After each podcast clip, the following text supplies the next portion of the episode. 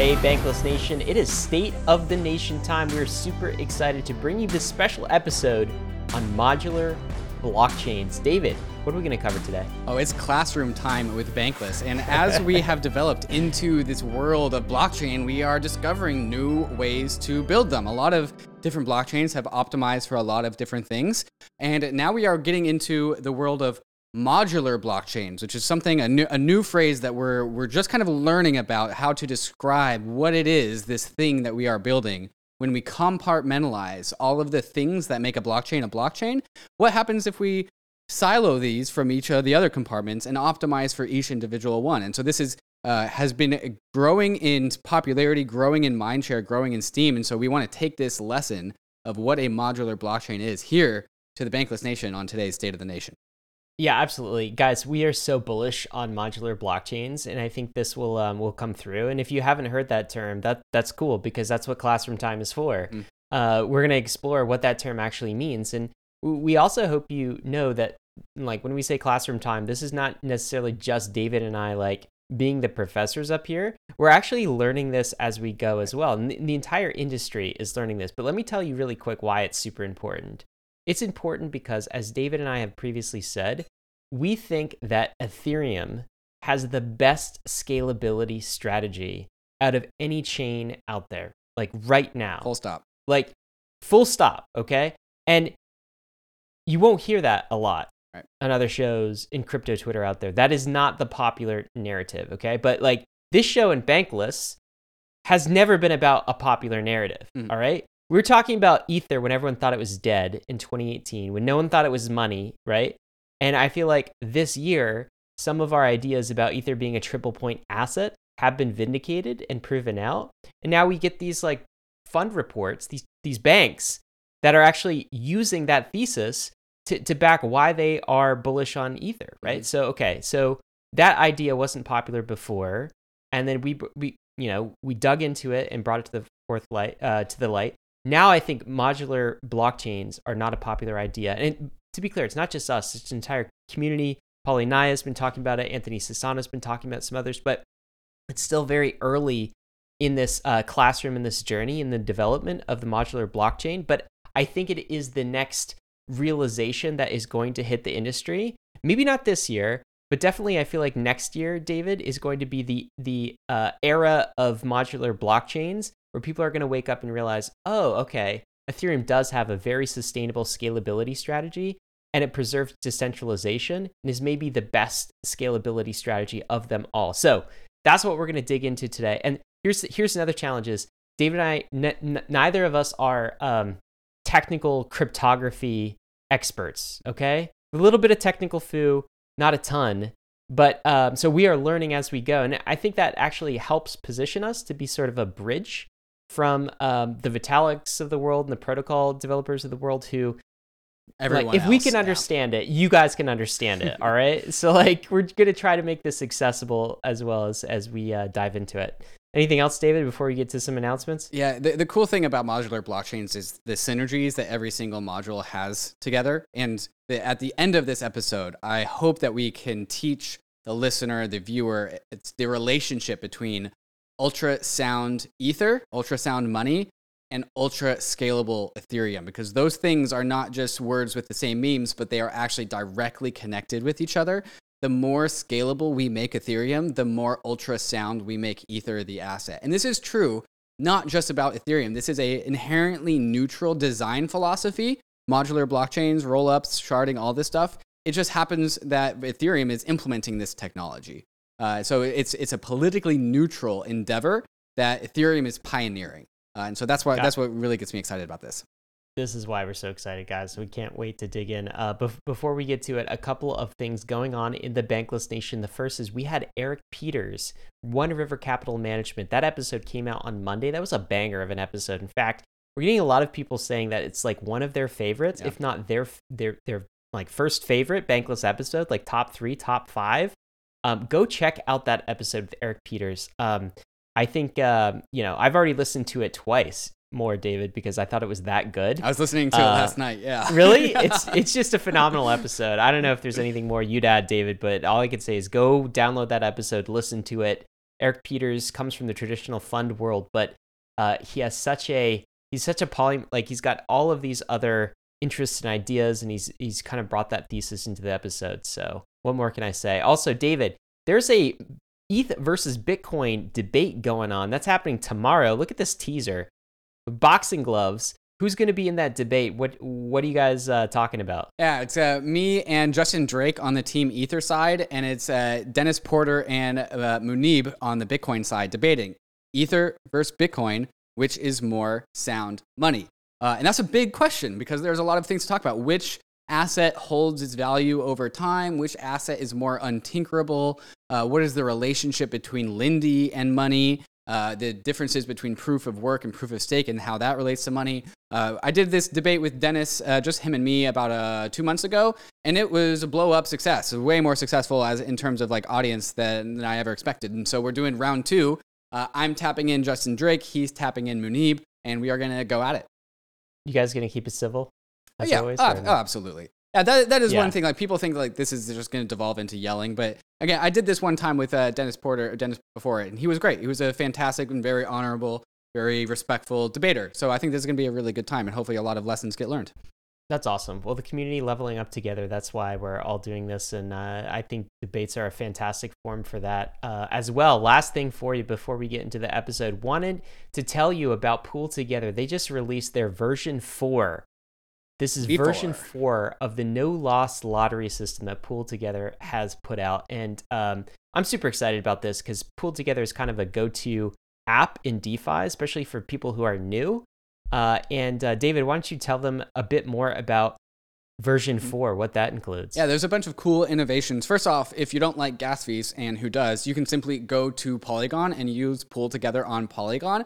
But one critical upgrade to V4 is that all of the pools across all of the chains are actually condensed into the same pool. So rather than having just a fractured network of many different pools all over the place, Pool Together has connected every pool to be to represent the same pools. Uh, and a so, pool of pools. Pool of pools, right? Across across chain, yeah.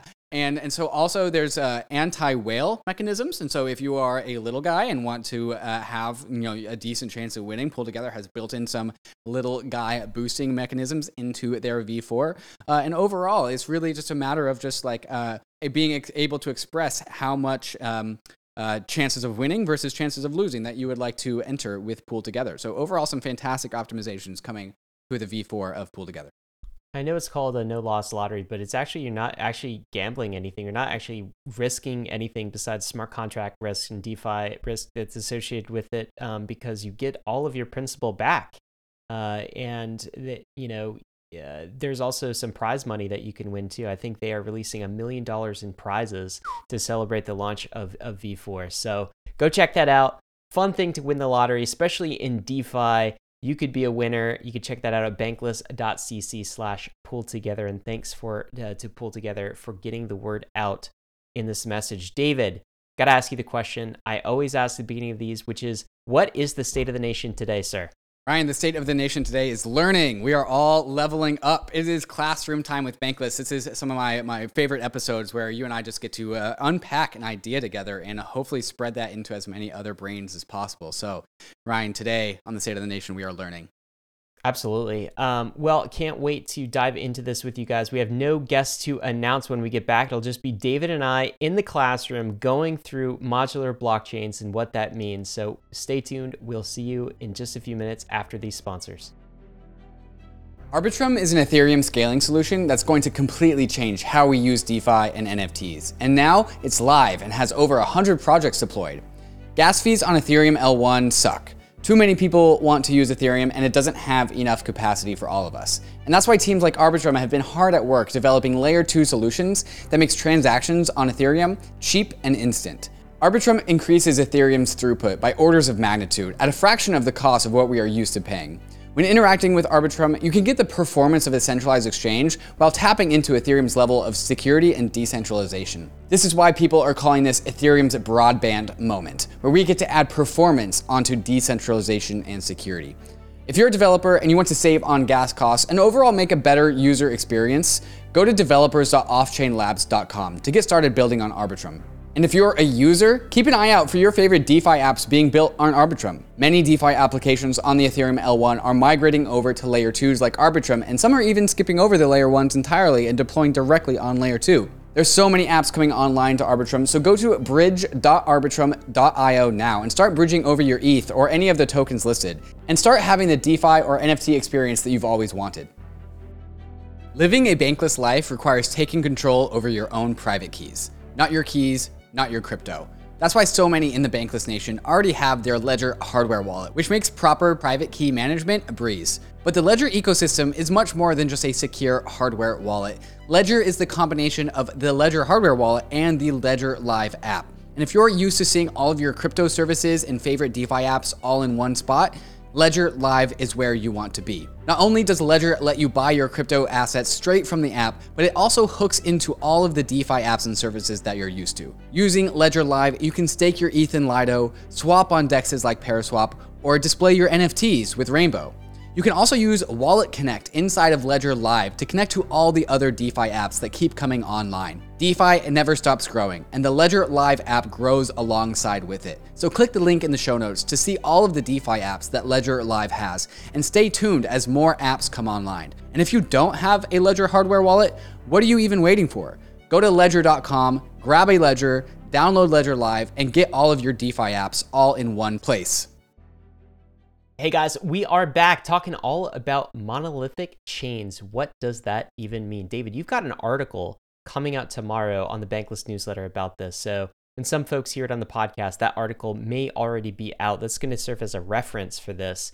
And uh, you really dove into the topic, but we're going to kind of discuss it today. Uh, both your article, kind of your findings, and I guess this is the classroom. No guest to announce, no guests to introduce. It's just you and I, man. Mm. So uh, let's dig in. Where do you want to start? Should we start with his like definition? What a monolithic blockchain actually is. So we use this other term, modular blockchains.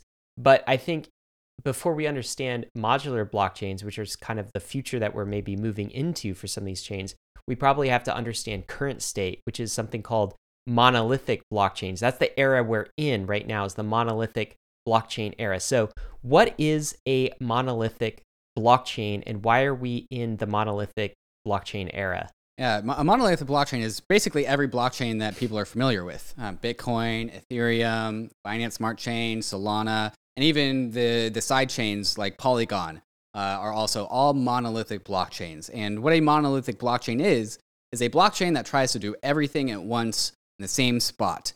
Uh, there are three things that make a blockchain a blockchain. Uh, and we're going to unpack these more. There's the consensus. How does a blockchain come to consensus about what blocks are validated and added to the chain? With Bitcoin, this is proof of work. In the future, with Ethereum, this is proof of stake. Uh, with Solana, currently, it's proof of stake. Uh, then there's also the data availability, or literally how much block space is actually available in each block. Bitcoin famously has one megabyte block space. Um, Ethereum uh, has a lot smaller blocks, but they come a lot faster. I think there's something around the lines of like 16 kilo- kilobytes. Uh, and then uh, Solana or things also like Polygon or Binance Smart Chain have really, really big blocks. Um, and so that's a variable of block space, how much block space is added per second. And then there's also, um, uh, what is the last one? The last one is, oh my gosh, uh, execution, execution. Right, here we go. The computation of a blockchain. So you have a block, it has a state of things. These are the account balances, how what NFTs you own, how much Ether you own in your wallet, how much USDC you own in your wallet. And then you make some transactions, and then a new block is added to the blockchain. And that new block is computed by the execution of a chain. And so this is like the CPU of your computer, of your node, out, uh, uh, executing the output of a state of a new block. And then that new block is added to the chain monolithic blockchains have all nodes and all like hardware requirements of the monolithic chain doing all three things all at once. So if you are a node, you are doing all three aspects of what a blockchain requires in order to be functional. Uh, and so I think you might be able to see where we're going with this when it comes to modular blockchains. We are actually going to be compartmentalizing out these different three roles of what a blockchain is, uh, becomes into different categories where they different roles and different responsibilities of network participants do these things separately. So we have monolithic blockchains where all computers, all nodes do all things at once. And then modular blockchains, where we're actually compartmentalizing these things and separating these out to different ecosystem participants. And that's literally what it means to to modularize these things. So we've got this consensus layer, as you said, that that really defines what's true. That's kind of the the trust layer of these computer systems. Then there's the execution layer, which is like what's happening. That's almost like I think of that, David, as uh, like compute layer, right, in a computer, right? And then we have the data layer, which is what's already happened in the past. And I think of this a little bit like um, it's the storage layer of a computer. So just to zoom all the way out, what is this new type of computer that we've created in the crypto era, right? All the way back to Bitcoin, you know, 2000, circa 2009 or so. These are like trust machines, okay? These are trust computers. They're really they're they're they're crappy in almost every single other respect. Like but they're really good at one thing, and that is like censorship resistant, uh, reliable state. That's the consensus layer that backs all of these special economic um, you know computers that we call blockchains, right? So no other your regular computer does not have this consensus layer, but it does have an execution layer and it does have a data availability layer. So these three layers together, the consensus, the execution, and the data layer, that's what forms a chain. And you're saying in monolithic chains, which is to be clear, every chain that we've seen currently, to date, currently, from, yeah, from Bitcoin to Ethereum to Solana to everything in the you know the uh, Cosmos uh, ecosystem. They're all monolithic chains because they do all three of those things in the same chain in the same place, right? Like Cosmos has a different approach where they'll they'll string together multiple monolithic chains, but each of those chains are still monolithic chains. Solana tries to do it all in in one shot. this kind of brings us before we, I guess, get into the modularization of it, though, David let's talk about um, why this is important, right?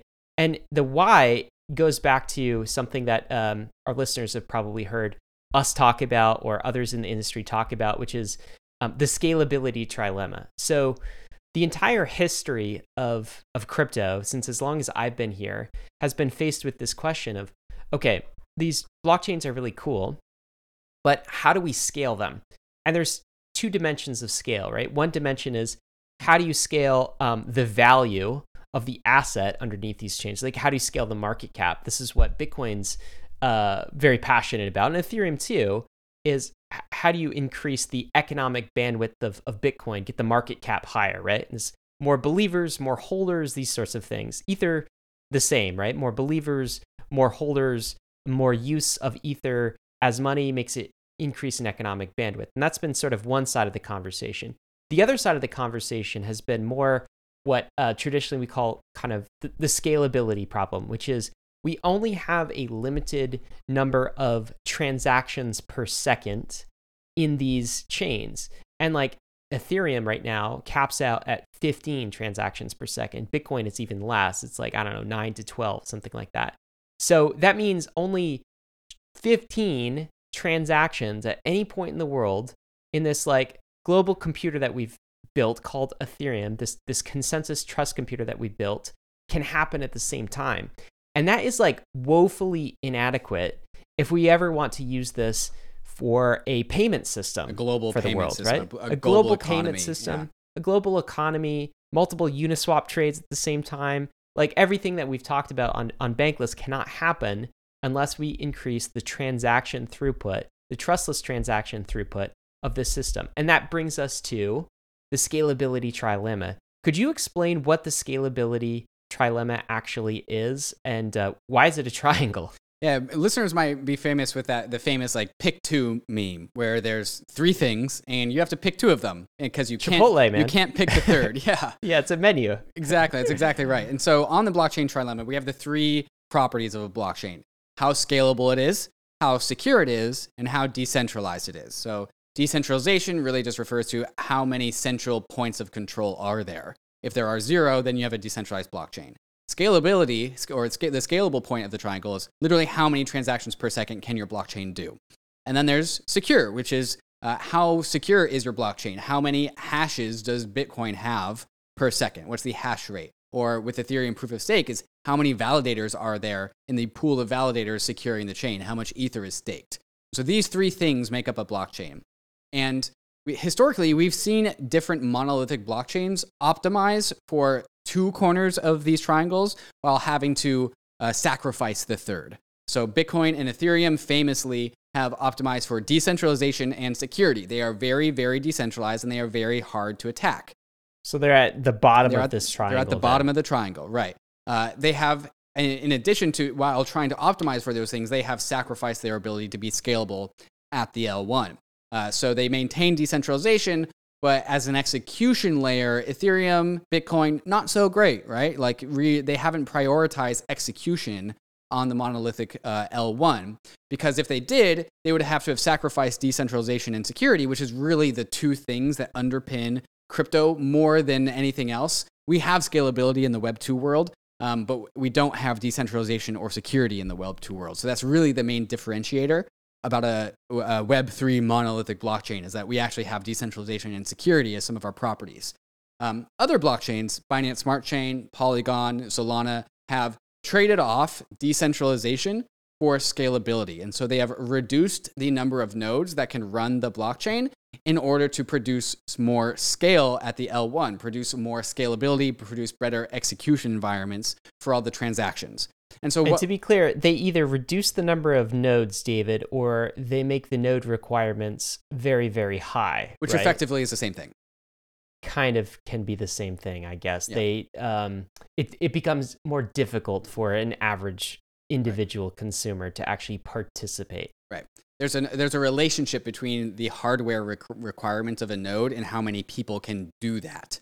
Uh, so as you increase the hardware requ- requirements, the number of nodes go down, which actually makes the network more efficient because there's less nodes. You can do more things faster when there's less computers that have to keep up with the chain. So You you become more scalable. you become more scalable, you lose decentralization. And so this is the whole famous blockchain trilemma: is you only get two. Uh, and while Bitcoin and Ethereum, the big, the first big chains of the world, have optimized for security and decentralization, it's left a huge niche open for monolithic chains that are interested in optimizing for execution, which is why so many of these execution optimized monolithic blockchains have generated so much traction. Because well, there's a lot of demand for cheap fees. Okay, so I, I feel like when I think about that that trilemma, it's kind of interesting, like because I, I go back to how do we measure these things, right? And so I feel like the the top of the um, the triangle is uh, scalability, and people generally measure that through transactions per second, right? That that kind of makes sense. And then at the bottom right, there's uh, security, and I think a good measure of that for Bitcoin is like hash rate, Mhm. and Ethereum proof of um, work that's probably hash rate Mhm. a number of validators is maybe another uh, good measure, but but also like I think of economic security in general, right? So how much does it cost to actually attack the network, and that has to do as well with um, how valuable is the stake, how valuable is the token, how many individ like how many um, uh, how much stake is inside of the network, and what's the economic value of that. On, on decentralization, that that's kind of a, a unique point on the triangle because um, some people have found that harder to measure over time, right? So, like, what does decentralization actually mean? Maybe it means how many nodes there are, but I think you said one thing that, um, uh, in, in your article anyway, that that really caught my interest, and uh, used the phrase "Where are the centers of power?" Right? Right. Maybe that's that's how you measure decentralization. Like when I was thinking of decentralization, I always think of decentralization as an anti-corruption mechanism, basically. So if you're less decentralized, you're much more corruptible because there are fewer centers of power and it takes fewer individuals or colluders inside of the network to actually like bend the rules in their favor. Uh, any any thoughts on decentralization or how you actually measure that? Yeah, people like to. Um, I always joke when somebody asks, like, "Well, how decentralized is it?" Uh, well, there's we need reference points in order to compare these things. And if you want to talk about the most decentralized thing in this known universe, it's the microwave back, background noise of the universe. Like that is the most like decentralized oh thing that you can get. And then things march towards more centralization after that. And then we people generally consider Bitcoin as the most decentralized blockchain that is in existence. And there are certain levels of centralization. There is actually numbers of nodes out there in the world. Um, but those numbers of, nodes are like 10,000 plus. So still pretty decentralized, right? Like we've gone from an infinite number of just like background atoms down to like you know 10,000 nodes. So getting more centralized, but still very very decentralized. And then we can keep going down that decentralization spectrum until we get to like a one of one database. But that's only the story of nodes. There's also like uh, humans of power. So there's a lot of applications out there: Compound, MakerDAO, Uniswap, Aave, and then some applications don't have admin keys, and some do. And if you have admin keys, like it doesn't matter if you're on a decentralized network because the locus of control got collapsed down to whoever has the admin keys. So this isn't actually something that I think you can measure. And that's kind of why I always joke with like starting with the microwave cosmic background radiation of the universe. Like you can't measure it, but you can, but it still is a property that exists. Well, yeah, yeah, that, that's hilarious. That that's where you go when someone asks you about decentralization. So, like, quick, just to recap, if we're to put um, chains in these various areas, mm-hmm inside of the triangle, right? So um, all of all, everything inside of this triangle is a monolithic blockchain, right? Correct. So so for the listener, we, we haven't yet gotten to the point at which we're going to talk about modular blockchains, which is the other end. But like uh, traditional chains, Bitcoin, Ethereum, they would all be towards the bottom, mm-hmm. and then you might have a um, a Solana uh, an avalanche there toward the top where they've traded off right. some decentralization for scalability and security and maybe like a multi-chain ecosystem like you know cosmos maybe that's um, a bit more decentralized but they, they do trade off some security right mm-hmm. every individual chain needs to have its own validator set but they get in exchange for that um, I get I guess a bit more scalability so that's I guess towards sort of the left side of the triangle Th- that's pretty much everything, yep. though, right? That's, it's yep. it's an optimization somewhere inside of this triangle. Yeah, all all monolithic blockchains are trapped in the triangle. It's just a matter of which point of the triangle do you want to sacrifice and which point of the triangle do you want to optimize for. Okay, all right. So let's get back to maybe the the modularization part of this because I feel like um, what crypto has just maybe recently discovered, and I think that, um, by the way, the researchers are way ahead of us mm-hmm. in terms of understanding this. I just feel like so much happens in like ETH research forums and these very uh, smart individuals. It doesn't kind of translate into the broader crypto ecosystem. But part of what we're describing is actually the uh, the Ethereum roadmap. Like Ethereum's future roadmap has been um, for the last year, year and a half, to modularize itself. We just haven't really had good terms to describe this or a narrative right. to like describe what's actually happening. So the researchers have been way ahead of this. What we're describing here is just um, what the roadmap work looks like, and we're tr- like trying to understand it and put it in our own words. Um, I actually don't think the researchers knew to frame it in terms of modularization. I think it was okay. very much a world of like all the researchers, uh, some of the proof of stake consensus researchers read like, okay, we should do proof of stake. And then the data availability researchers were like, all right, we should do sharding. And then looking at it holistically, it's like, oh, you know what we're doing, guys? Right. We're actually modularizing everything. And everyone kind of just modularize it on their own accord. Like the developers are just like doing the whole blind men feeling the elephant thing. It's like, well, I'm going to go work on sharding. I'm going to go work on a proof of stake. I'm going to go work on rollups like there was never any grand design. Nope. This happened organically because they went through every possible mm-hmm. door, mm-hmm. right? Um, that was open to them, and like many of the doors kind of slammed shut. And this was the inevitable outcome. Was like it just kind of collapsed right. to this design. And this is why Polynya's name has resurfaced so much in the last month or so. Is is that they actually like for as far as I can tell was the first person that really made the term modular blockchains as opposed to monolithic blockchains. And all of a sudden, that allows people like you, me, Anthony Sassano to actually understand the actual pattern of development activity that the Ethereum developers have been doing for the last two years. Well, let's start with maybe one of Polynya's uh, articles. And, and by the way, we're going to share this. Uh, is a pseudo-anonymous uh, writer, basically, kind of a contributor, recent contributor to the Ethereum ecosystem, who's uh, written a ton about this. And there are a series of articles from Polynya on uh, their Medium posts as well. But th- this, I think, is a really interesting analogy from the, the world of uh, CPU manufacturing.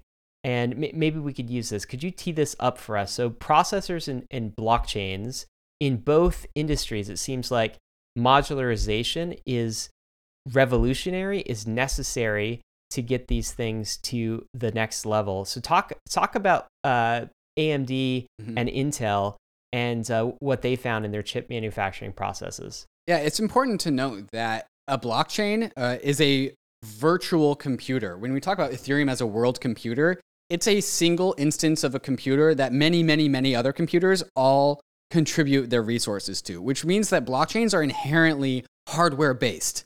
Like they come from hardware, but the difference is that it's a virtual representation of all the, f- the fragments of hardware that node operators contribute their resources towards. They have compute, they have yep. storage, they have all of these things. All of the same things that make a computer make a blockchain. Uh, and so when we see this evolution in chip design, CPU design, and uh, go through this progression, it's important to take those lessons back to the blockchain world. It's like, all right, guys, here's what the chip design industry figured out. Maybe we should apply those things. And so the story here is that Intel, which is like the the gargantuan in the space, the incumbent, has been making just improving incremental improvements upon their chips by just making them larger and larger and larger in the sense of like a monolithic chip. Just like all of the things that a, a CPU does, does it all in the same spot, right? Uh, and so, like the the fastest CPU Intel chip was the Xeon Platinum. It had 28 cores, cost like ten thousand dollars.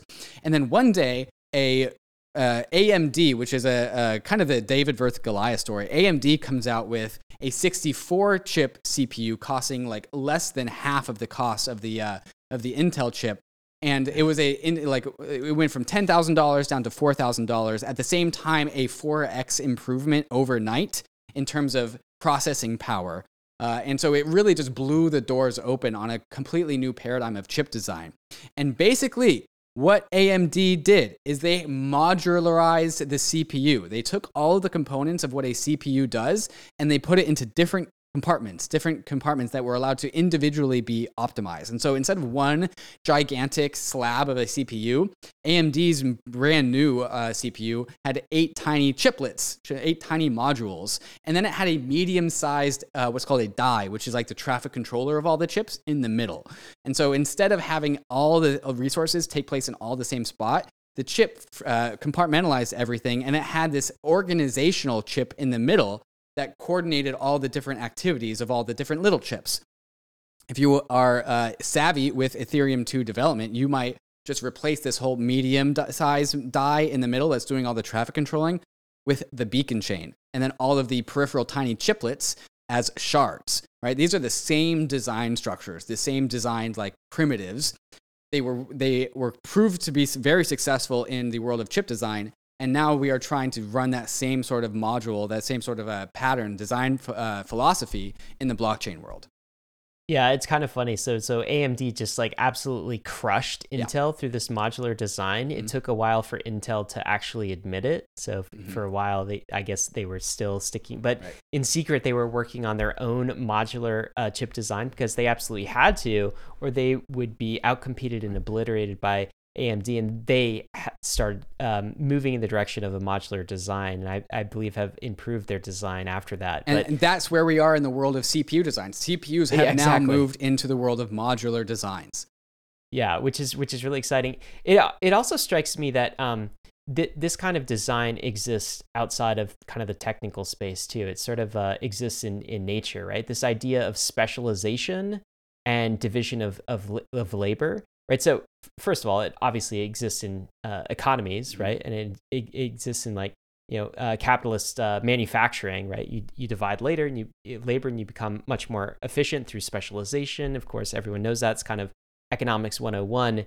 But but also if you look at like the inside of a of a cell and how that sort of um, I guess yeah organically uh, has has evolved to the place that it is, right? There, there's like a nucleus in a cell, and there's all of these special component parts of a cell that do various things like energy production and like all of the various functions of a cell. So this is not, and you know that that was created through a natural process through nature. So um, it's not like that. This design necessarily has been uh, foreordained. It just seems like this type of modular design is the inevitable conclusion when you push a system to its scalability limits. You have to modularize at some point. Yeah, that's exactly right. Like the division of labor and specialization is how just industry, civilizations, uh, you know, species actually progress forward. They take the, the species and they split them into different groups and they say, all right, everyone do what do what's you're best at.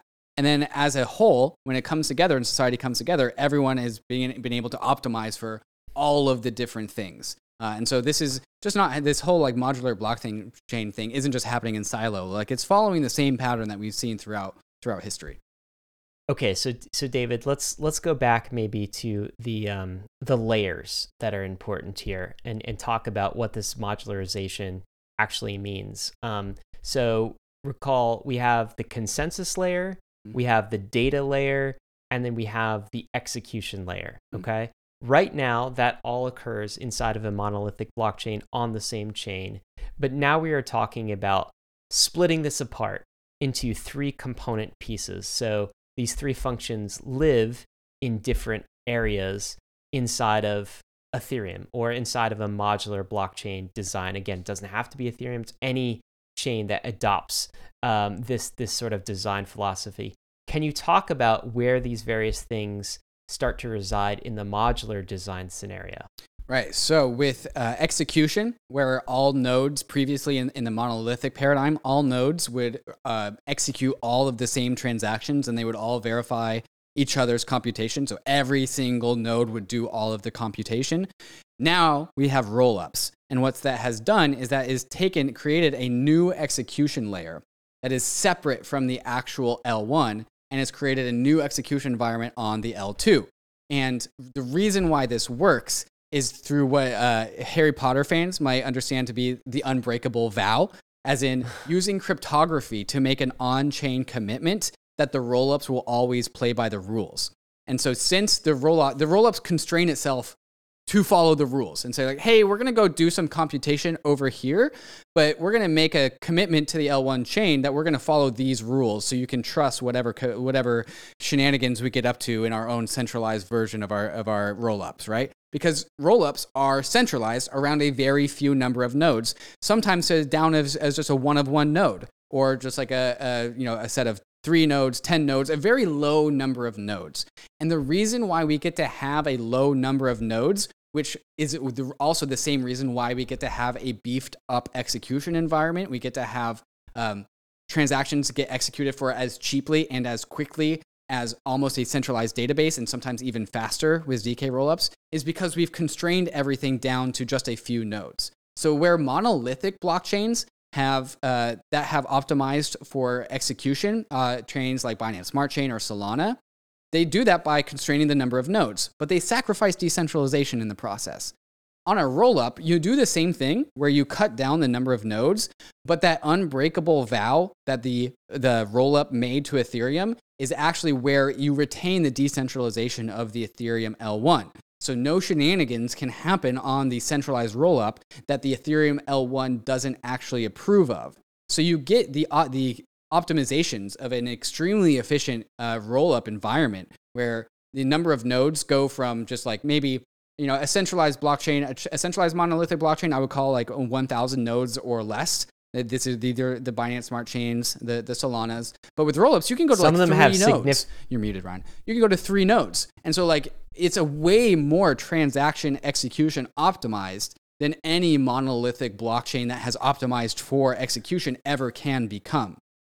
Okay, so let's talk about that for for for a second. So, okay, so now we've moved into this, uh, and, and, people may have heard about Ethereum's move to a roll-up centric roadmap. This mm-hmm. happened about a year ago or two years ago, and, and again, I don't necessarily think there was a master plan. It was just the inevitable destination of you're continuing to optimize, optimize. You're not sacrificing decentralization or security. And so, what do you converge on? Well, it's this sort of design. This means all of the execution mm-hmm. no longer actually happens inside of the monolithic Ethereum layer one chain. Well, it, it happens can. It can happen rollups. There. It can, mm-hmm. but over time, there's a specialization where the majority, right. the bulk of execution, upwards of 90% maybe in the future starts to happen in these roll up environments. And when we say roll up, if you're not familiar with that, that that's also just like that's a chain, a mm-hmm. separate chain that is secured, as David said, by Ethereum. So the specialization here is the roll up doesn't have to deal with security, doesn't have to figure out data availability or consensus. It can just focus on execution. And by the way, there, there's some other hidden gains here in that we, you can have a blossoming, let a thousand experiments bloom mm-hmm. sort of experience here, where all of these rollups try different things. They're all secured. They, they don't have to worry about consensus or data availability, and they all compete with one another, right? For ultimately the block space that is Ethereum. But what we've just moved towards is Ethereum's future, which is most of the execution happens on top of these rollups. And of course, execution is one one third of the, the components of um, like the three things that blockchain does it do because execution is compute that tells the chain what's actually happening or what's what's going to happen next and so that's that's important Anything else you want to say on that, or should we talk about the next component here? Yeah, one of the big efficiency gains that rollups has is that when you're when you're on a rollup, there's something like 10,000 transactions per second or something. Every now and then, the rollup settles up onto Ethereum and deploys new state onto Ethereum. Think of a rollup, and when it does uh, all these bundlings of transactions and it creates one single transaction that it deploys to ethereum that's just like you having a bunch of files on your computer throwing them into a folder and pressing the compress button. It's like zipping up a bunch of transactions and that's why when you have like a ton of transactions on a roll up like a gigabyte worth of transactions, something that would be way too much data to ever go on the L1. Well, the rollup compresses everything down to the smallest possible packet of inf- information and it deploys just that information onto the L1. So a single megabyte worth of data on the L1 can actually translate into a gigabyte's worth of data on the L2 because rollups compress the data. That's a fantastic point. And let's talk about the magic that makes this uh, compression possible. This is cryptography, folks. Yep. Specifically, advances in cryptography. Okay. A lot of the rollups of the future that we are going to see are going to be ZK snark enabled rollups. Remember we had that that conversation about moon math with Justin Drake, where like so these types of computers, the computers that we're building, um, in order to get advances like you know magic advances where you have order of magnitude differences of scalability, it's not about like um, CPU manufacturing processes and you know fitting more chips in a in a smaller and smaller you know you know uh, design space. It's advances in cryptography that actually make this this uh, enable the compression that David's talking about. And so rollups, zk, zero knowledge uh, technology, that's what makes this compression possible and has been a huge unlock for the space. And I think that's why we're entering this new modular blockchain design so fast. That's what makes it all possible. No, that, that's exactly right. And ZK rollups is actually like compressing the data even more than optimistic rollups. Uh, optimistic rollups, it just bundles up a bunch of transactions and compresses it into a blob. I'm pretty sure the way that this works with ZK rollups is it takes a bunch of transactions, compresses it, and then wraps it in cryptography and then deploys that. Which is why uh, ZK rollups are generally known as being like the most scalable possible thing that we can ever come up with and also not quite here. We'll talk yeah, about yeah. like roadmap and timeline toward the end, but before we do, so we've got that the first part execution, mm-hmm. right? Uh, where do you want to go next, David? Do you want to talk about the data layer yeah. or the consensus layer? Let's do the data layers. And so this okay. is called sharding. If you are talking, have ever been familiar with sharding? This is basically the same thing. There's terminology like data shards, data layers, data availability, shards, uh, block space. These are basically all the same things, different aspects of talking about the same thing. But basically, when we're talking about sharding, we're sharding the data of Ethereum, the data layer of Ethereum. And so in a monolithic blockchain, there's one single blockchain with one chain of blocks that move forward. And that blockchain, if we want to preserve decentralization, needs to be adequately constrained. But the thing is, with and it's actually impossible to really talk about all these different uh, compartments in silo with each other because they definitely relate. So I'm also going to be talking about some consensus properties here. But with proof of stake consensus and having a bunch of validators validating the chain, instead of so like the target for uh, Ethereum proof of stake is 10 million Ether. We want 10 million Ether to be staked in order to consider Ethereum secure. You divide 10 million by 32, and that gives you the number of validators that are validating Ethereum. And that becomes a pool of validators, kind of in the same way a mining pool has uh, come about to pool all the hash rate for proof of work mining. Uh, but with Ethereum, it's actually built into the protocol where there's one gigantic pool of validators. Now, instead of having something like 300,000 validators all validating one chain, instead of all of those validators being stacked on top of one monolithic blockchain, we can actually spread these validators out across many chains, which we now call shards. And so instead of having 300,000 validators validating one chain, we can have something like 4,500 validators validating one shard and then having many, many shards all combined, be combined together. And so this actually increases the block space that's available at the L1 while also preserving decentralization. Uh, and so the more, when you add a validator to the pool, it gets directed towards a shard and all the inefficiencies of all va- every single validator validating all the same things. You can actually spread the validators out across you know initially 64 shards but really up to in, in theory infinite. The next after 64 comes 124 um, but uh, and you get to spread the uh, the ability to validate the chain across many many different people which is just more efficient. You get more bang for your buck that way. And so we can actually add block space to the l1 that the ulti- uh, rollups ultimately come to settle upon.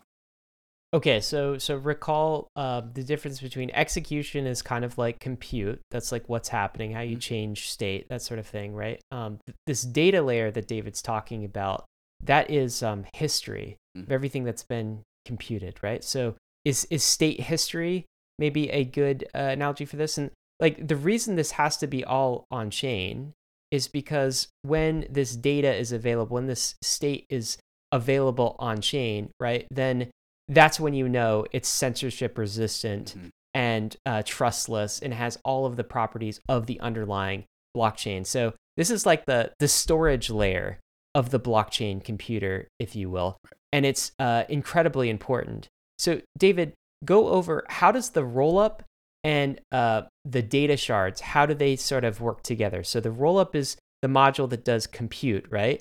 And then it, does it use these data shards for um, storage? Is that what it's doing? It's transaction history storage, that sort of thing. That's exactly right. So your your CryptoPunks, your ERC20 transactions, all of the things that you do ultimately become part of the data of a blockchain of a, of a system. Uh, and in a sharded system, it becomes part of the data of one shard of a system.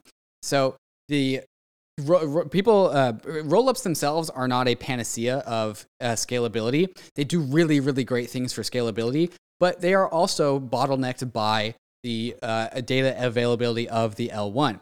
If there's more data available by the L1, uh, rollups can consume more of that. Uh, and so when we go from having like you know X amount of available data on the L1 to, you know, uh, roughly the first iteration of shards will add roughly 18 times more data than the Ethereum L1. So the Ethereum L1 will get roughly 18 times more scalable. Because of the nature of the progression of the rollups, when you add roughly 18 times more scale to the Ethereum L1, it's not 18 times more scalable on the rollups. It's like 18 like like orders of magnitude more because of the compression, right? So when you add 1 megabyte of scale to the L1, or you add another shard, or you, the shards can become bigger. We'll talk about that later.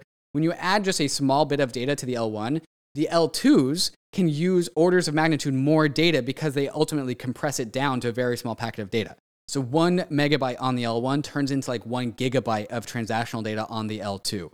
So when we uh, when we linearly scale out the number of shards that are on Ethereum, you exponentially scale out how many transactions rollups can process. So this is where the modularization of these things actually turns it flips things on its head and rather being limiting factors you actually turn the limiting factors into growth factors more uh, uh, more decentralization of the shards more uh, validators creates more block space which creates more scale along the l2 I hope people are hanging with us uh, so so far on this. I know that's a lot of like we're we're literally explaining a computer, but here's why I think it's it's worth it for you guys to to to hang on and understand these topics is because it informs the types of investments that you will make in this space. All right, there is a massive narrative that um, there are all of these like ETH killers out there that uh, transactions per second are the only thing that that matters. That Ethereum is not scalable. Okay, there's a lot of money sloshing around in that thesis.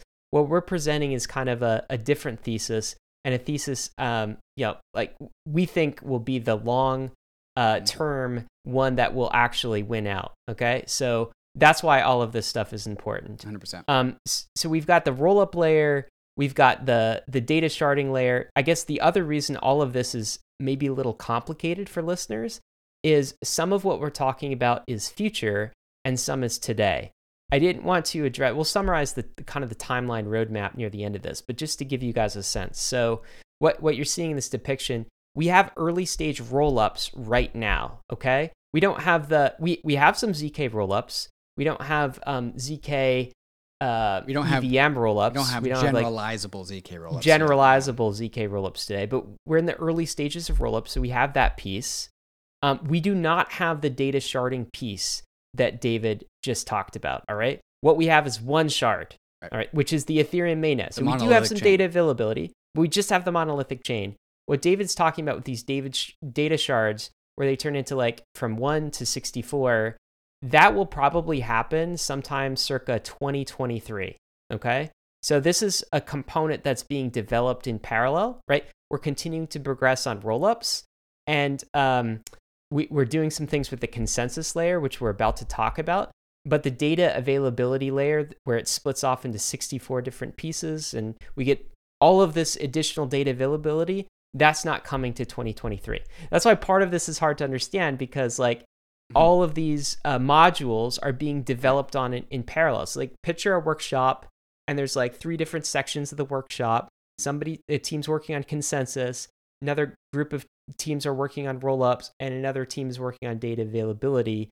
And they'll be done uh, at different points in time. And then, like, the entire thing comes together and, and forms the, the modular uh, Ethereum roadmap. Anyway, wanted to say that. The last piece here, David, is the consensus piece. And of course, this is what makes a blockchain computer Secure. a blockchain computer. Yeah. It's like this is what makes it all um, you know trustless. We have the consensus uh, layer, and kind of th- this provides the security. So, what is this layer, and what module provides it in the modular blockchain design? And in the monolithic world, it's basically just proof of work and proof of stake. Uh, Ethereum is currently proof of work, but it's going to be transitioning into this proof of stake uh, design structure that has individual validators. Uh, and so you, for every 32 ETH, every instance of 32 ETH that you have, you can spin up one validator and then add that validator to the pools of validators that are saying, hey, I'm re- willing and ready to uh, verify the Ethereum blockchain. I've brought along my 32 Ether with me. So if I lie, you can slash it. And if I don't lie, you can pay me a little bit of Ether. Uh, and so it's important to say that if you have 64 Ether, you can spin up two validators on your one single computer. Uh, and so each 32 set of 32 Ether is one instance of a validator. And as a result of this, a pool of validators is generated. Uh, and so the, each validator has its own address, right? It starts with 0x1234 ABC. Uh, and then as more and more validators come to the pool, more and more stake is, is being validated upon Ethereum. Uh, with the beacon chain, we could, we could, in theory, go and literally look at the number of validators that are validating the beacon chain. And then in sharding, uh, we will uh, be able to spread out these validators across each node. Uh, and so while instead of having, like I said earlier, instead of having all validators all verifying the same thing, validators can be spread out. Uh, and so uh, it's also important to note that like uh, when we have instances of 32 validators, when under proof of stake, when the thing that is validating Ethereum is capital, as in Ether, Ether is being bonded to the network. You have capital that is va- that is validating Ethereum, and that is really what proof of stake is. Is like, will you will you put up a bond of capital on the promise that you won't um, won't falsify the blockchain? So capital is what is verifying and securing Ethereum. Uh, and so when it's capital, capital can be pooled. And so, really, the, the differences between a staking 320 ETH or 3.2 ETH, in theory, should be very, very little and should actually uh, collapse over time, the differences between those two things, when innovations like um, staking pools come online. So, 32 ETH is actually supposed to be an arbitrary number. And really, your return on your capital will be the same no matter how much capital you actually have, because proof of stake will, re- re- will reward 3,200, 320, 32, 3.2 ETH, all at the same rate of return. So that's really important to know. And so when you have just capital as the thing that uh, provides security to the blockchain, it collapses who can actually validate the chain down to a somebody that has capital of any sort. Uh, you just have to turn that capital into Ether and be willing to have that capital be ether denominated. But the whole concept of proof of work is saying like no major investments into hardware, no major into investments into proof of work economies of scale, just capital. Because you have to have you have to have something. You can't have uh, proof of stake without having some sort of risk. So you have to have a bond of capital that is willing to be slashed. But when you collapse it down to just somebody with capital, you increase the number of viable ecosystem participants that can be validators. And this is really, really important. Proof of stake in the whole validator model collapses and maximizes accessibility to become a proof of stake validator. And like I was saying earlier, and this is where some of these modules start to compound upon each other. The more validators you have, because you've democratized access to validating Ethereum, the more shards you can have. Because we are spreading out the validators across all of the shards, the more validators come to Ethereum, the more shards we can spin up. And so the more shards we can spin up, the more data availability Ethereum has. The more data availability Ethereum has, the more data rollups can consume and become cheaper and faster transactions on the rollups. I kind of skipped ahead here in the in the whole show, but this is where these things all start to compound upon each other. We'll, we'll get to more of the synergies uh, in just a, a moment. So, um, but yeah, I just want to nail this, this home. So the consensus layer, David, this is um, what we now call the the beacon chain, mm-hmm. right? And uh, in uh, in Ethereum, and this has been live for uh, approximately a year, uh, essentially. And this proof of stake beacon chain will replace the proof of work uh, consensus layer. And so now we've just gone through and we've laid out these three parts in a monolithic blockchain world. All of these existed in the same single chain, right? In the modular blockchain world, we have these three pieces that are being developed in parallel and they exist in different modules, different areas of the stack. And again, the execution layer tells you what's happening. It's like compute. The data layer tells you what's already happened. That's storage. And the consensus layer tells you what's true. What's true is the entire point of a blockchain. These are trust computers, right? Okay, so this is the design for Ethereum. I don't know if folks know this or not. This thing that people have called in the past like ETH2 or or Serenity, when you pop the hood and actually go through the roadmap and go through the design, this is it. It's a modular chain. Want to connect one more dot for you, and then I think we have to break for sponsors. We could maybe talk about the synergy. Uh, the last dot is back to something that that David said. Okay, so the scalability trilemma. Remember those different you know, points in the triangle.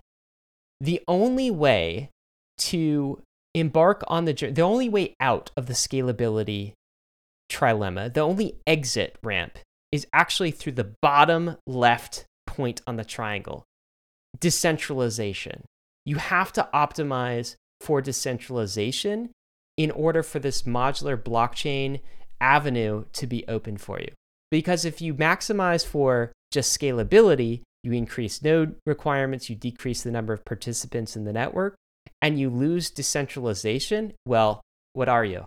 You haven't preserved the thing that makes blockchain special, which is this consensus layer, this trust layer. And you have to go retrace your steps and get back to decentralization, right?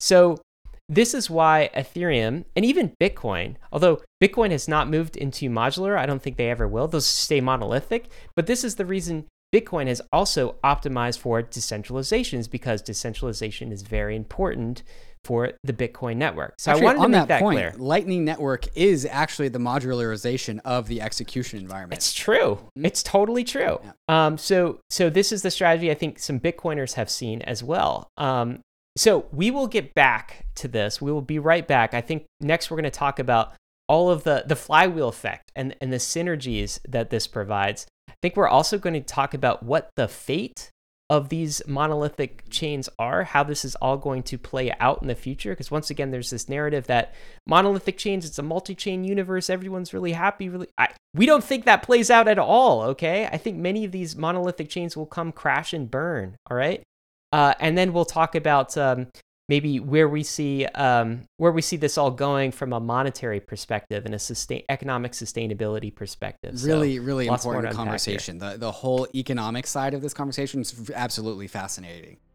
And we're gonna try to fit it in like 20 minutes or so. But before we do, we want to thank the sponsors that made this episode possible.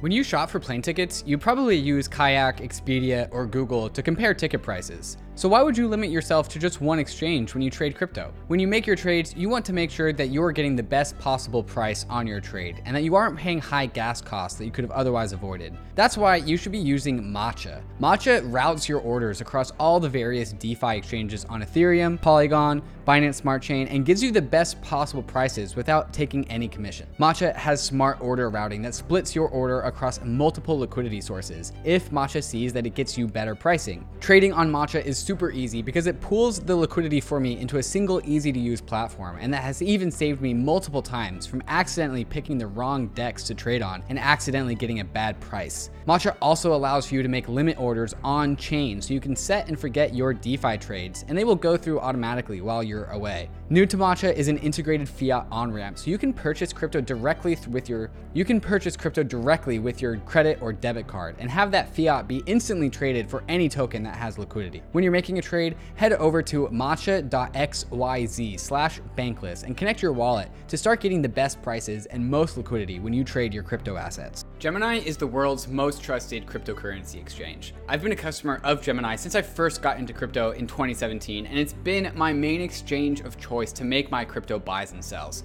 Gemini is available in all 50 states and in over 50 countries worldwide, and on Gemini there are markets for over 30 various different crypto assets, including many of the hot DeFi tokens, and it's one of the few exchanges that has liquid DAI markets. Gemini just launched their Earn program where you can earn up to 7.4% interest on 26 various crypto assets. If you're tired of paying fees in DeFi, or you don't want to worry about DeFi exploits, but you still want to earn interest on your crypto assets, Gemini Earn is the product for you. Another product I'm stoked to get my hands on is the Gemini Crypto Back Credit Card, which gives you 3% cash back on all of your purchases, but paid to you in your preferred crypto asset. When I get my Gemini credit card, I'm going to make sure that I get my cash back in ETH. So whenever I buy something, I get a little bit of ETH bonus back to me at the same time. You can open up a free account in under three minutes at gemini.com slash go gobankless. And if you trade more than $100 within the first 30 days after sign up, you'll be gifted a free $15 Bitcoin bonus. Check them out at gemini.com slash go gobankless.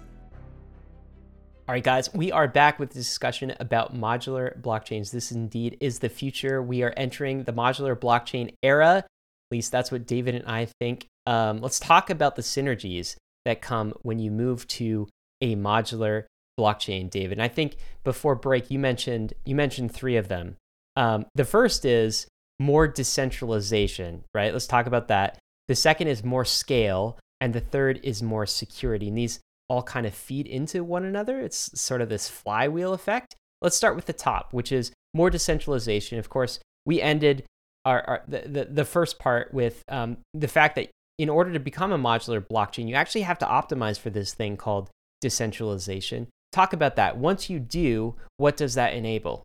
Yeah, so with monolithic chains, there are monolithic chains that have optimized for execution, and those chains go really, really fast. The blocks get added to the ledger very, very quickly. And the only kinds of computers that can keep up with these chains are super high performant ones. And so if you have a slower computer, or you have a computer where you want to use the computer at the same time of it's being running a node, so you can't contribute all the resources to the to the blockchain. You get left behind. The blockchain goes too fast, uh, and so there's actually a solution for this when it comes to sharding. Uh, and so if you have shards where instead of having all 30,000 or 300,000 validators all trying to keep up with themselves, you compartmentalize things into smaller cohorts of validators. And so instead of 300,000, there's only 4,000. And so the competition and, and how fast these blocks are able to propagate happen a lot faster. How do we get there? How do we get more shards? Is by having more decentralization, more security at the proof of stake level. And so the again, the whole entire paradigm of proof of stake is collapsing the costs of validating the chain down to the absolute minimum. And the absolute minimum of validating the chain is just having capital, and so we do away with big mining ASIC farms, we do away with big expensive hardware, and we collapse the cost down to hardware that people already have in their own homes. So your MacBook Pro, your MacBook Air can validate the chain. So once all hardware costs are eliminated, the only thing that is left that is required to secure a chain is capital or, stake because you need to have capital slashed. And so all of this whole like mining hardware, the the buying uh, requirements for mining hardware under proof of stake gets injected into the asset, into Ether. Uh, and so this allows for more and more people to just have their capital and become part of the network by staking Ether. And again, with uh, staking uh, pools can allow for people with below 32 Ether to participate. And so once these barriers to entry to being a validator are collapsed, more and more computing uh, uh units, computers, can be added to the Ethereum validator pool. And so when we fracture everything into a bunch of shards, if you contribute a node that has like not very good computational abilities, it's an old computer, you actually aren't slowing down the whole chain because you are actually adding your computational resources to a shard. And so you, uh, you even if you have a, a, kind of a crappy computer, you don't have to be uh, in sync with 300,000 other people. You only have to be in sync with a very much uh, a much smaller portion of the validator network, something like three to four thousand validators. And that that difference between having to keep up with everyone versus just a, uh, a committee of people allows uh, all these computational like these uh, all these slower nodes to keep up with all the other nodes because there's less nodes to keep up with. So I think what you're saying is like more decentralization means more individuals can start staking, mm-hmm. more validators can be created. And once we have more validators, we can actually increase the number of shards, Correct. right? So yep. we start with 64 shards, but where does it go from there? How do we scale up the number of shards?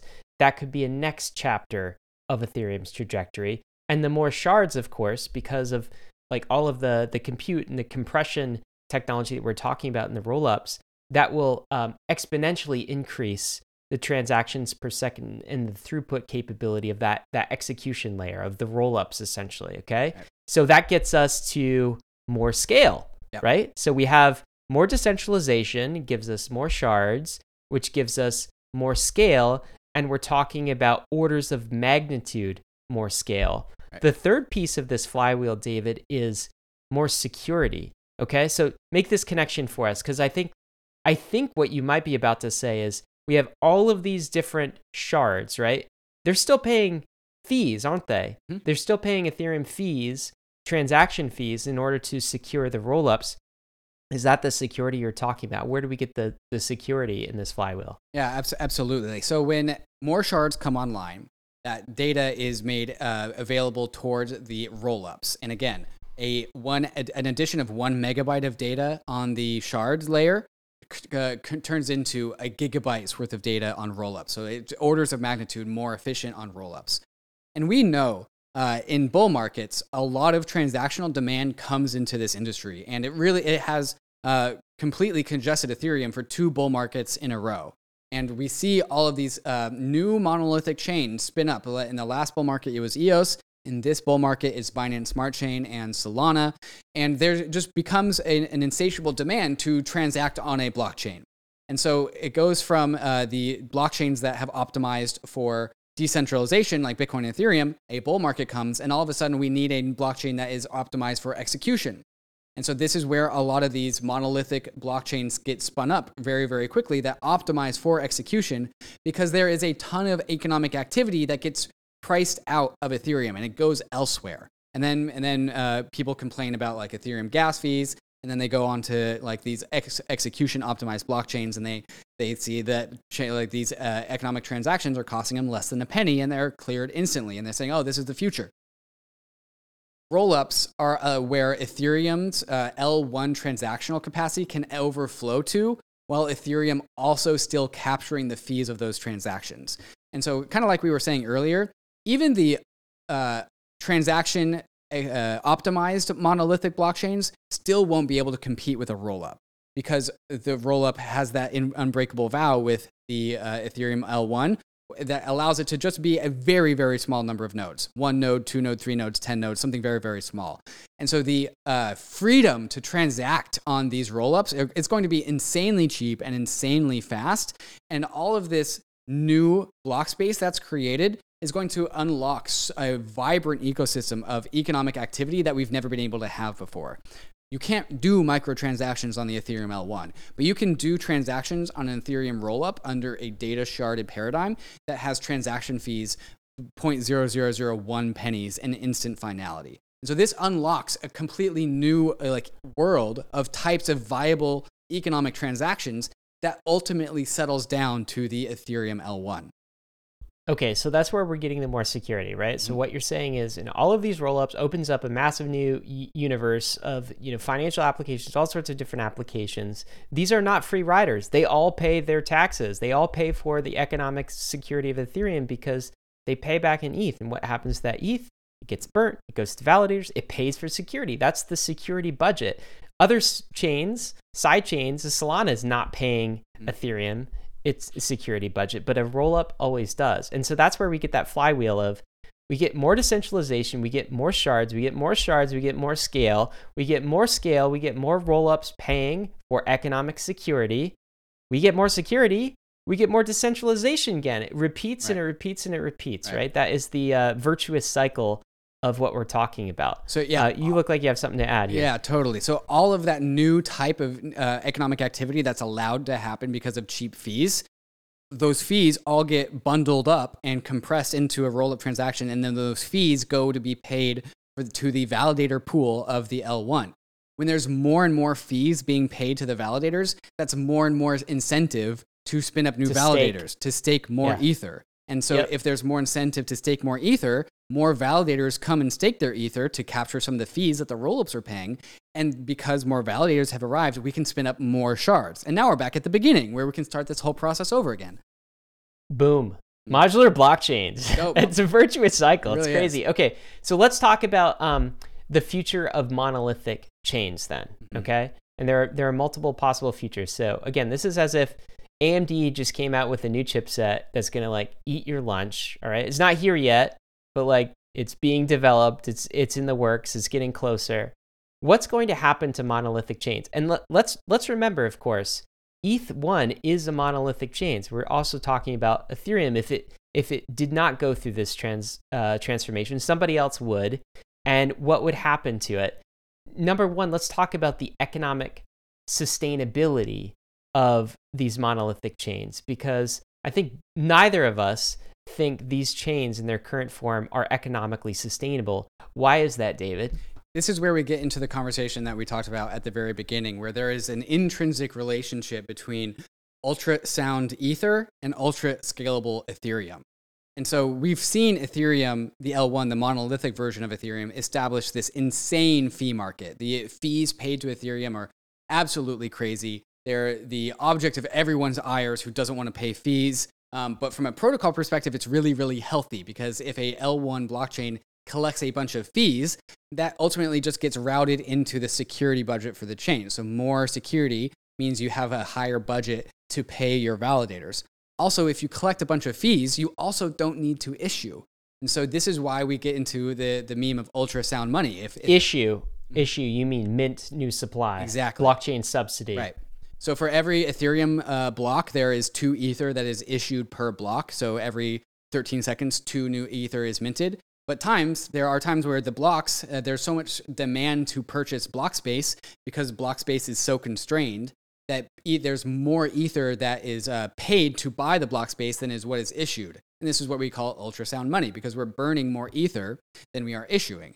And so, from an investment standpoint, this is very, very attractive. Ether is becoming more and more scarce the more it's burnt. And if we can actually burn more ether than we issue, then we drift into the ultra sound money territory.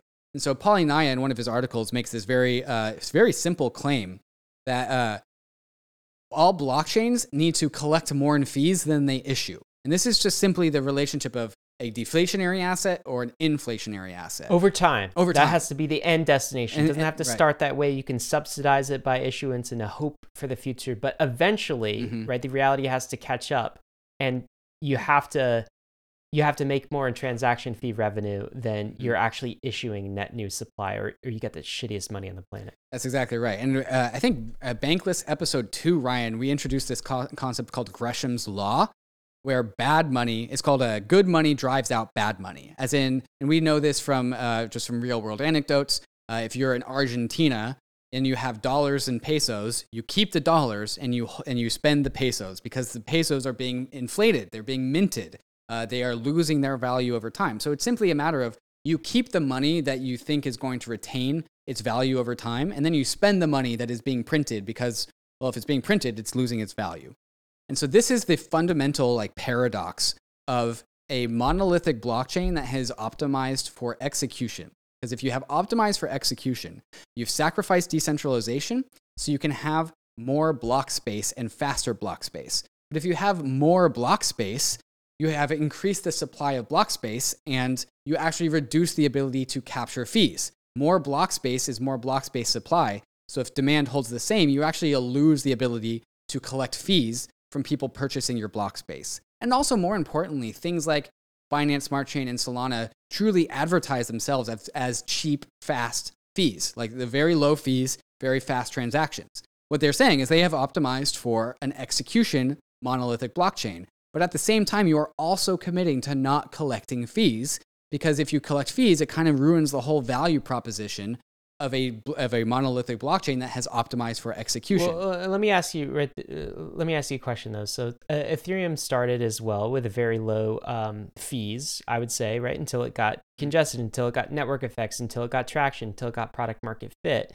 What about the um, the idea that some of these chains, the Solanas of the world, for instance, they'll just ratchet up fees as well because they inevitably have to once they get product market fit once they get saturation, once they have a, a built-in network effect, and then they'll be able to like quote you know extract rent mm-hmm. essentially mm-hmm. and and then people will happily pay a, a, higher transaction fee but their their baseline is is higher in terms of transaction per second than than ethereum is what what's your uh, reply to something like that so in, in that world to me that is just a monolithic blockchain that was previously optimized for execution now moving into being optimized for decentralization uh, because if you ratchet up fees, well, how, how do you do that? You don't just like take the fee meter and go higher fees. What you do is like fees are set by the free market. The free market, the fees that are ultimately set are determined as supply and demand of block space. So when you say ratchet up fees, what you're really saying is actually ratcheting down block space so you can instigate a fee market to, to emerge. Yeah, you kind of have to. And I guess if you're doing that, then you're following the path that Ethereum's already been on, which right. is the modular block, and you're already like, I don't know, four or five years behind mm-hmm. potentially if you haven't already made that pivot. But plus, you also have a. I think it's very hard for things that start off with those security trade offs to then move toward the decentralization quadrant right. because you already have the power structures in place, right? right? Is the community going to want to do that? Are the validators mm-hmm. in Solana going to want to do that? Right? Are the developers going to want to do that? Not unless they absolutely have to make this pivot.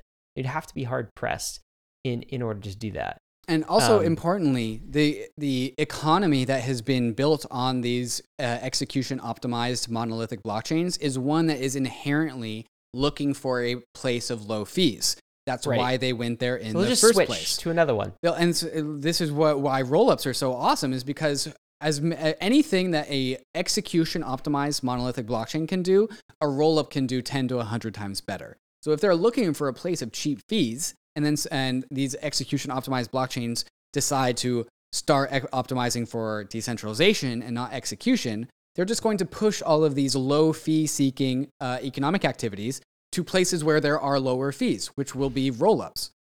Which is why we said a lot of alternate layer ones are actually competing against Ethereum's rollup ecosystem. They just don't know it yet, and the, and the the market has not wised up to that. But I want to also put some numbers behind this, like economic sustainability issue, right? Because uh, Polynya put some numbers on it. We'll take an example of um, Solana. So this was from a post I think a couple months ago. So it should be in the realm of like what's recently accurate. But as for Solana, it captured 10K per day transaction fees. Uh, more recently, $100,000 per day. If, if you ratchet up to $100,000 per day, that's uh, $36 million in transaction fees annualized. So that's revenue okay? for Solana, $36 revenue million for Solana, But it's giving out $4 billion in SOL tokens as blockchain issuance, uh, inflationary rewards. Okay. That is a net loss of negative 99.2%. Mm. As we said, in the long run, these chains have to be sustainable, economically sustainable. And for that to be the case, transaction fees have to exceed inflationary costs, issuance costs, block reward costs. That is not the case with these monolithic chains now, which is why we think many of the, these things are not sustainable. They're sort of a, a short term kind of pass through the narrative cycle. Everyone's hungry for additional block block space, but like, do they have the mechanisms to sustain themselves? Which I think maybe brings us to another point in all of this. And I actually heard, um, you know, uh, Kyle Samani uh, is a um, a Solana advocate. I think he's a big fan of this, and he actually agrees with our take on this, um, which is the triple point asset take that all layer one chains are competing as a money. Okay, and the, the reason they need to compete as a money is because the chains with that have a monetary premium, that have a money at their base layer tokens, these are going to be the chains with the highest economic security. Okay. And economic security will bring all of the other amazing things that we talked about. Like the rollups are going to want to park on the chains with the highest economic security. So will the users, so will the governments of the world, so will the major exchanges, so will the banks. Everyone wants the highest economic security change. That is the, the network effect. Okay. So if you believe that all layer ones are competing as a money, and you believe that essentially if it's a staking type of chain, triple point asset uh, thesis is, is basically in play where where the asset is a you know uh, a productive asset it's a commodity and it's also has a uh, store of value it's a monetary premium okay here's the problem for monolithic chains they cannot produce a non-sovereign money at least they won't be able to compete with the modular chains in order to create a non-sovereign money it's because they're going to be issuing far more than their transaction fees so they can't get to that state where they're actually like net deflationary or net low issuance on the path that something like Ethereum is on, or on the path even closer to something like a Bitcoin. Talk about that a little bit more. Do you think that this is a hard limitation? If you choose a monolithic chain design, you do not have a non sovereign money, at least you can't compete with other non sovereign monies that are modular. Absolutely. And, and really, the two chains that I see out there competing for a non sovereign store value money, both those chains talk about security through the fee markets, and that's Bitcoin and Ethereum. Can you actually get people to buy your block space? And if you can, then you actually don't have to issue money to, uh, to secure your chain. And so, this, when we talk about economic sustainability, it's do you de- depend on the external environment for purchasing your, what your product is, which is block space, or do you have to issue in order to incentivize people to validate your chain and provide security? The idea behind economic sustainability is you do not have to incentivize anyone via issuance. You incentivize people because they will buy your block space anyways, because your block space is so incredibly useful. And this is why it's really, really important to constrain the block space of the L1 system, because that is what generates a fee market. And in addition, there's a, there's actually a completely uh, uh, additional aspect with with why uh, compromising on decentralization can't produce money at the global scale is because if you compromise on decentralization, you compromise on who can validate the chain. If you can, uh, if you can only validate the chain if you have an extremely beefy computer, a, a supercomputer, and the, the, the number of validators are a thousand or less, and you, you've separated your community into two camps of people, two classes of citizens. It's the people that can validate the chain and they receive the issuance, they receive the newly printed money, and the people that can't validate the chain. And if they want the money, they have to buy it. They have to buy it by working for it, by spending other money, spending resources, spending capital. And this is, in my mind, way too close to the same fundamental structure that we already have today with the Federal Reserve. There are people that can print the money, and then there are the people around those people that benefit from that. And then there's everyone else in the world who does not have the right to print money. And if they want the money, they have to work for it. Uh, and so this division, this division of, of ecosystem participants into two classes of citizens, really, I don't like that. That seems very dystopian to me, and it's very much a king-making, uh, kingmaker uh, force. And this well, is, I, I have another word for that, David, mm-hmm. and that's just centralized. Mm-hmm again, the entire point of these systems is these blockchain systems is decentralization, right? Like that's the the base factor. And so what what you just said is like you, you you could have this division into insiders and outsiders, into like elites and plebs. The Mm-hmm. elites, they can run the nodes. They are they become the new institutions. This is where the institutional trust is kept. They they, things dictate the truth. They dictate the truth. They could collude to inject blocks. And if you are a pleb and you can't run a node and actually verify a chain, you have to trust these elites. Mhm. Okay? Like you can't reject blocks. You don't have transparency. You don't really know what they're doing. This goes back to an episode where we had with Vitalik on kind of, um, I think our last episode with him, where we talked about the importance of running a node. And the importance of running node is it's a check and balance on the elites. You have to have the ability to verify a chain. And so when we're talking about these high node requirements for some of these chains, right? By the way, we're not just talking about like being able to run it on your on your laptop. Um, like that that's very important, but also it's bandwidth requirements. All right. It's like how many people have a gigabit um, you know, uh, connection from their home? Like I don't. You see my video quality sometimes. I do. Right? David does. But like, I don't know, five percent of the of the world population, ten percent. It's you you're narrowing the pool, putting these things in data centers. That's what that's what's gonna happen. But like, let's start to tie this out, okay? Because at the very outset, we talked about how this modular blockchain narrative, this ultra scalable Ethereum narrative, is really tied to the ultrasound money narrative. These things really go go hand in hand. Can you talk a bit more about that? So I mean, I know we've touched on it a little bit, where we talked about like you have to have a constrained um, fee market, and like this kind of feeds back into the economic security. Is there anything else we should talk about on the relationship between ultrasound money and ultra scalability in this modular blockchain design? Yeah, so uh, I think I'll, I'll just read the uh, tying it together paragraph from, from the article that comes out tomorrow. And so the, the way that the modular Ethereum is designed is as such. Ethereum has a constrained L1 that optimizes for strong decentralization and efficient security. This block space constrained L1 creates an expensive fee market that adds monetary premium into ETH by burning Ether via EIP 1559. Sharding increases the available L1 block space as a function of the size of Ethereum's security. If there's Ethereum has more security, it also can produce more block space. As Ethereum's pool of validators goes up, the number of viable shards also goes up, making Ethereum more scalable as it grows in decentralization. Rollups create unconstrained execution environments that bundle up transactions and compress them into the tiniest possible packets of data. This unlocks new types of uh, economic activity and allows a vibrant and cheap economy to flourish, increasing the net economic activity that settles on the L1. That's where the association between ultra scalable Ethereum and ultra sound money come hand in hand.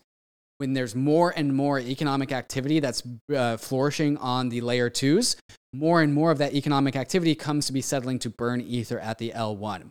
And so the, simply this the concept of induced demand. If you create a bunch of block space, people will consume it. Uh, and so the the having we've actually never as a society seen what economic activity looks like when it costs 0.0001 pennies and it's settled instantaneously.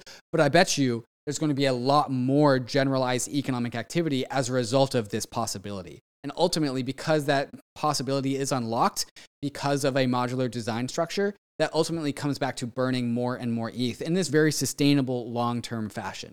Ultra scalable Ethereum, ultrasound money.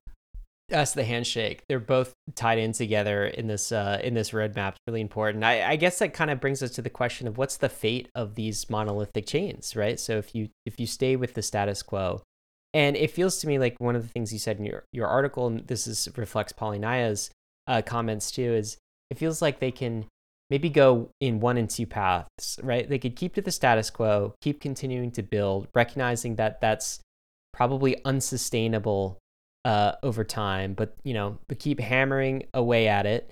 Uh, maybe next bear run, like you you could do anything in a bull run, right? Like, to, didn't Raoul Paul when he said like, "Hey, a, a monkey on a typewriter could make money in a bull run," right? Like that's basically crypto. Anything sustainable in a in a bull run, but when when actual like um when when the test comes, uh, these things might not be sustainable and might collapse. But the other alternative is they actually just become a roll up on top of Ethereum. Many of these chains have fantastic execution environments, right? So like, they've optimized for. yeah, Solana is a, an example of this. And I think they have some innovations in execution environments that are really interesting. Um, do they want to become a money? Do they want to compete with Ethereum? Uh, become like having souls be be a money? Um, do they want to compete with Ethereum's decentralization, with its uh, consensus layer? Um, do they want to compete with its rollup ecosystem? I mean, many of these chains have already decided not to compete in one way because they're all EVM compatible chains, right? They're already using Ethereum's uh, EVM, and so what would a rash what could a rational like layer one ETH killer do? Well, they just become a rollup.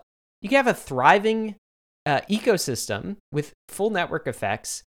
Just use the security and um, the economic security and consensus layer of Ethereum. So some might choose that path. Some might might not. I think eventually, David, they'll just do whatever they have to do, whatever's economically viable, whatever is in the uh, interest of uh, their their token holders.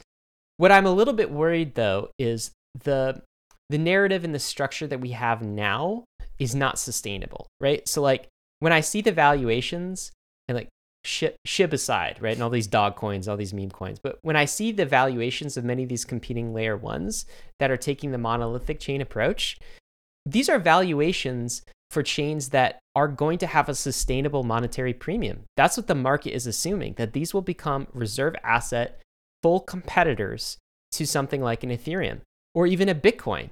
Mm-hmm. And here's the thing if this thesis holds true, the modular blockchain thesis holds true, that is not going to be the case at all, right? They will become execution environments at best. They are not going to be competing against an Ethereum or Bitcoin for like monetary supremacy, right? I guess the third approach is they go and they pivot and they start following the path that of the modular blockchain path, right? right? Eventually, Intel capitulated too, and they're like, okay, AMD, you guys won. We'll do modular chains too. And now they're on this path to trying to out innovate AMD at the game that AMD created. I think some might try to follow that path. And this is not a, about chain, you know, maximalism. What, what we're trying to do is we're trying to project how things play out over the long run and escape from like the the, the six month, one year temporary chain narratives, right? And so like another chain could totally do that, could totally compete against Ethereum, and might be able to surpass Ethereum, might catch Ethereum flat footed in some ways, and optimize and create a better mo- modular uh, chain design than Ethereum and could win that way. Um, is that how you see it? What is the fate of these unopt- uh, these uh, monolithic chains? Yeah, you you said um, is in the best uh, interest of the token holders, and I think it's really important to try and instantiate value back into these tokens because, uh, as Polynya says, a lot of the uh, reasons why these um, um, uh, highly inflationary chains that have optimized for execution and optimizing for execution is why they're highly inflationary because they have so much block space. Um, they, in addition to have, having to uh, you know incentivize blocks to be produced, they also have to pay for consensus and security, and so that is where a lot of the inflation comes from. And if they are trying to truly optimize for what they are optimizing for, which is execution, they get to actually do away with all this unnecessary issuance by putting themselves onto a rollup because they don't have to pay for security anymore. They don't have to pay for consensus. They only have to pay for execution. And that is very, very cheap. And so, so the, the uh, main investment problem with these execution optimized monolithic chains is that there's way too much inflation. And at the same time, they've optimized for execution on a rollup, you optimize for an execution orders of magnitude more than any monolithic chain ever could. And you just absolutely remove the need to issue and inflate your currency. And so the minimum fees that Solana is actually generating actually becomes the dominant, dominant source of revenue if they were to put themselves on a rollup because they don't need to pay for security anymore. That's why rollups talk about uh, outsourcing security to Ethereum. Rollups are the economic sustainable environments of for blockchains on top of L2s or on top of an L1, right? Uh, and so this is this is why like if you generate any sort of economic activity on your chain as a rollup, it's pure profit basically because you don't have to pay for consensus and security. That's a really important point. So when we talk about like how to inject the most amount of monetary premium in these things, it's by outsourcing the roles of decentralization and security to a different L1 and just focusing on the L2. And that's why if you have decentralization, you can have anything built on top of that, which is why you must focus the L1 of a modular blockchain to be as decentralized as possible. Because the properties of a decentralized L1 work their way upstream up to the rollups and give those rollups the same properties of decentralization. But you have to start with decentralization. That's what this whole industry is built upon. Absolutely. You have to start with decentralization. And, and, here's the beautiful thing about this. So, if the modular blockchain thesis plays out, this is not only a bull case for ETH, okay, which it definitely is, or for any chain that adopts this modular um, path, which by the way is Tezos, Near, some, some other right. chains are doing this as this well. This is not just okay? Ethereum only execution path. This is the bull case for decentralization. Yes. This is the bull case for going bankless. Yes. That's why we're talking about it. Yes. Um, like, this is what we care about, all right? like great that your your chain your your chain is scalable, right? But if you're sacrificing the short run for the long-term decentralization of the entire industry, we're not on board with that. Like I I don't why do that? Especially when we have this other path. That's why we're talking about it. Now, last thing I guess maybe to end with is um roadmap for when this stuff is going to happen because as David and I were talking about, this is kind of like uh, Ethereum's emerging roadmap. It's not all here. There's there's pieces and parts of it, and we've got. I, I think of Ethereum's roadmap in kind of two two places. There's the economic upgrades, and then there's the scalability upgrades. Right. We've talked about the economic upgrades like the merge and issuance reduction. We've talked about that a ton on Bankless. This is the scalability upgrades. Right now in uh, 2021, we've seen our first rollups go mainstream, right? ZK rollups with DYDX that are app specific. Also, optimistic rollups with Optimism and Arbitrum and others. Okay, we're still in the early stages of rollups. The execution layer of this modular chain um, is being built out. I think the next milestone will probably happen in 2022 ish, starting now, but 2022, which is we will have general purpose ZK EVMs. I think that is coming next, and that'll be a big thing. I think that starts to happen in 2022.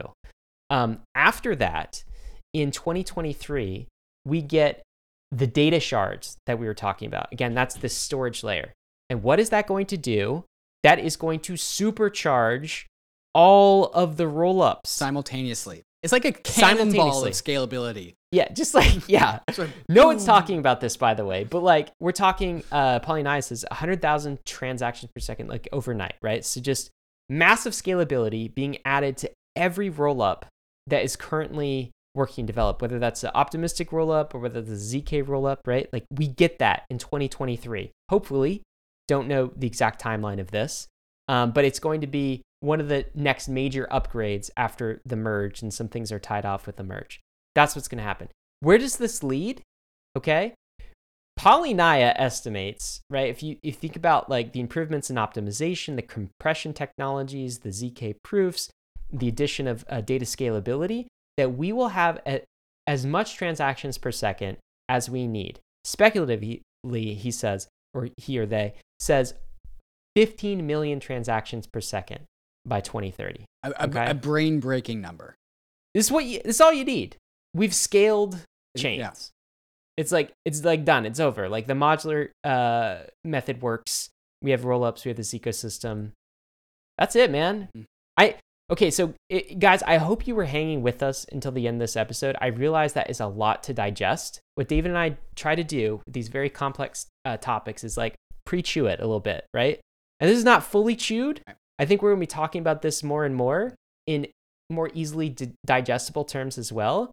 And for some of you guys, this may have felt like a, a 300 level kind of discussion. Like for us, honestly, it has been too. This is not, I mean, we're digging into. I just figured this out like two weeks ago. so uh, hang with us, but I think this is a narrative that we come back to. And if you're here, if you're listening to this, you are still early in the scalability strategy, the long term sustainable without sacrificing decentralization, the real scalability strategy that is coming to all of crypto. We think it's super important, and this is why we're bullish today. Any concluding thoughts, David? Uh, uh, stay tuned for the article that's coming out on the uh, newsletter tomorrow. If you want a, uh, a, a something written about this, uh, and then we're we're just gonna keep on unpacking the same subject matter over and over and over again, as we have done with ultrasound money, because things need to get unpacked. It's a complicated subject, but it's really really important. There you go, guys. A long, longest State of the Nation ever, and we didn't even have a guest, just David and I. But we hope you enjoyed it. Of course, risks and disclaimers. ETH is risky, crypto is risky, DeFi is risky as well. You could lose what you put in. We don't know the future of these modular chains, but we are bullish. We're definitely headed west. This is the frontier. It's not for everyone, but we're glad you're with us on the Bankless journey. Thanks a lot.